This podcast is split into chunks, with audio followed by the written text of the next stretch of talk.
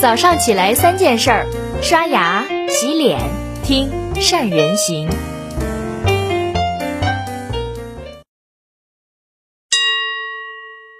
大家好，我是善人。在疫情刚开始不久的那阵子，我们善人行曾经讲到了一家长租公寓品牌自如在疫情期间涨价的事儿。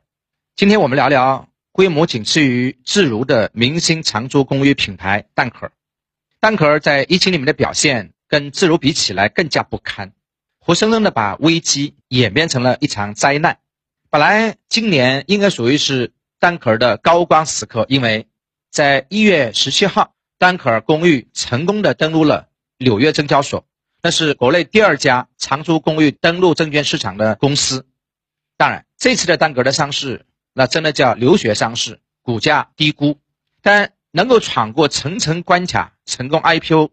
那对蛋壳来说，毫无疑问，那是一件里程碑的大事儿。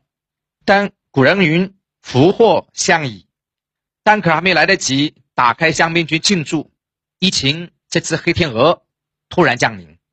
现在有多名的蛋壳员工在外部爆料说，蛋壳啊，一月份的工资三月份才发，二月份呢，所有员工发最低工资一千五百块，而且百分之八十的员工在家代工等等这样的消息。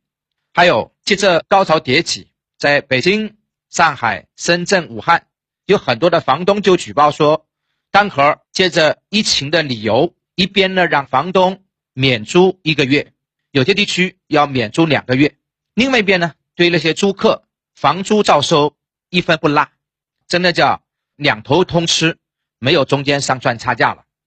一直到被舆论骂到说这样的黑心企业没有良心，借助疫情。去敛财的时候，那么大家也在猜测，蛋壳是不是遇到了严重的现金流的危机呢？那么同时，蛋壳因为这样的舆论的原因，被很多地方的房东、租客集中退租去挤兑。后来经过多地政府部门的约谈之后，蛋壳团队好像才缓过神儿来，开始挽救舆论，正视房东跟租客中间的问题。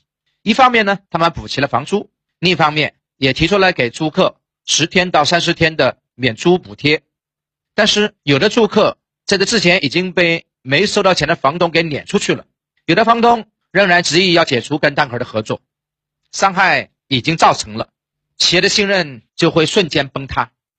为什么刚刚上市的明星企业蛋壳在疫情期间宁愿背着骂名也要做出这样激烈的操作呢？这还得从蛋壳的商业模式来聊起。蛋壳很年轻。成立在二零一五年，根据招股书，蛋壳在二零一九年年底在全国拥有了五十万套房源，短短五年时间就快速成长为国内长租公寓运营商的第二位。从这几年的增长速度来说，远远高于他的对手自如，能够支撑起这么庞大的体系，而且如此疯狂的扩张，对于蛋壳来说，关键在哪里呢？最重要的不是有多少租客，而是获取了多少房源。蛋壳儿在收房源上真的叫不遗余力，只要有蛋壳儿参与竞争的房子，其他的中介那只能放弃，因为没人能开出比蛋壳儿更高的租金。又因为跟最大的对手自如在正面竞争，蛋壳儿的租房价格又普遍低于自如。看到这儿，你有没有感到很奇怪？蛋壳儿哪来那么多钱？又拿什么去赚钱？对吗？我们去研究传统的租房中介。它的盈利点大概比较清楚。第一，把房子租下来去进行更多房间的隔断，那多出来的房屋的租金那就是利润。第二呢，平台一般只给房东付十一个月的租金，而多出来一个月，那当然就是自己的利润。第三个，这个每一个租客都要给自己付服务费，往往是一个月的租金。那第四个呢，往往是去签比较长周期的租约，那么后面的房价的涨价部分都是中介的利润。当然。对蛋壳来说，还不是仅仅在几点上做文章，他还玩出了花样。什么花样呢？那就是抢房源，也就是垄断一个地区的房源之后，再慢慢的把价格拉上去。因为对于到一线、二线城市工作的打工者来说，买不起房就得租房。大家在公司上班，当然希望就在周边去租房。所以对每所有人来说，谁不希望就近去住房、就近上班呢？住房是刚需，交通便利又是基本需要，这么一个组合就代表着他只要垄断了一个特定商圈周边的房子，签下了长周期的合同，就拥有了这个片区的租房的定价权。接下来呢，金融化的操作集中而至，蛋壳用大价格获得了房源，用高买低卖负债了四十几个亿，所以租金贷应运而生。也就是说，蛋壳把租客按月还银行贷款去租房，但是呢，能够从银行拿到全额的租金，所以一套房子因为使用权、租赁权给了银行，就能从银行去套出数万块的资金继续扩张。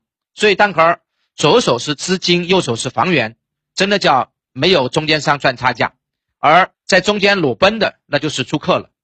蛋壳在追逐的市场，却是偏偏忘记了服务。本来因为租金贷的问题口碑就不太好，在这次的疫情之下，换租高峰期迟迟没有到来，没有资金继续注入，接连昏头的操作造成了内部的员工、外部的客户信心的崩塌，铺天盖地的负面消息接踵而至。各位看完了这些，你大概能看到蛋壳应对危机所犯下的错误了吗？历史上有很多的企业用自己的生命告诉我们，当危机来临的时候，信心比黄金更重要。包括给内部的员工信心，包括给外部的客户信心。怎么样在危机的时候不让自己的信心崩盘，树立起强烈的信心呢？第一，对客户来说，持续的好服务是信心的来源；对一家企业来说，打造的好产品、好服务当然重要，但是对于客户来说，持续得到好服务的感受更加重要。过去呢，我们总是说产品要加服务，但是在今天的数字时代，产品本身就是服务，也就是产品及服务。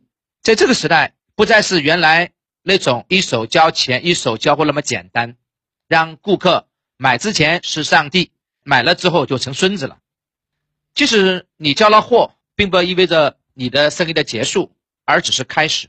你还需要研究你的客户在整个使用过程当中的需求，有可能出现的问题，而且你能给出更好的解决方案，这样保证了你用户的体验，又能在用户的服务当中找到更多的新需求，实现新的利润增长点。这是第一点。第二呢，一定要理解上下同欲共克时间的关键在哪里。这个道理大家都懂。但是看懂和能做到是两码事。上下同欲的上是指公司上上下下的员工，在危机的时候，你先要给员工信心，要明确这个阶段的目标，大家才会把能力往一处使，而不是想着下家在哪里，每天朝三暮四。下呢是你的客户，危机是不是体在一家，而是体在整个行业，别人都有理由和借口，但是。你能在危机里面服务好你的客户，客户才会在危机里面对你有信心。我们说华为，华为怎么能在危机里面取得客户信任的呢？包括在那些地震啊、战乱呢，在别人都不想干的时候，只有华为人顶在最前面，继续服务客户，所以得到了服务的好评和信任。假如一到危机你就慌张，看到钱少了，现金流快断了，你就钻空子先把钱弄到手，结果我们。大概都能看到，信心是危机的时候，你的员工跟客户唯一相信你的理由。第三点，那就是现金流的问题。这个问题我们已经讲过无数次了，但是还要提醒各位，正向现金流是企业的粮仓，不要等到该打仗了才发现没粮，那么那些前线打仗的将士，他们就会心慌，整个军心就不稳。不懂财务的企业家，我们一定要多学习一些财务知识，算清楚了钱。才会有助于你在危机的时候去做出正确的决策。另外，手上留有余钱的老板们也要谨慎的从事你的金融化的操作。假如要投入到金融市场里面去翻滚，当然有高收益，同时别忘了也会有高风险。千万不要忘记了我们的主业究竟在哪里。对于我们不了解的行业，进入一定要小心谨慎。虽然目前蛋壳逐渐站稳了脚步，但是往长远去看。长租公寓行业仍然存在着很大的变数。作为一个租户，大平台也不一定都保险。假如你已经身在局里面，一定要保护好自己的利益，在该维权的时候，要懂得拿起法律武器去维权。一味的纵容只会让企业继续的作恶。好了，以上就是今天的三人行跟你分享的所有的内容了。如果你的企业朋友里面有租着类似长租公寓的人，不妨把这篇文章给他们看一看，未雨绸缪。同时也记住，越是危机，越要冷静思考、冷静决策，不要被困难轻易的击倒。祝福各位能顺利的度过危机，能够感受并在沐浴到春天明媚的阳光。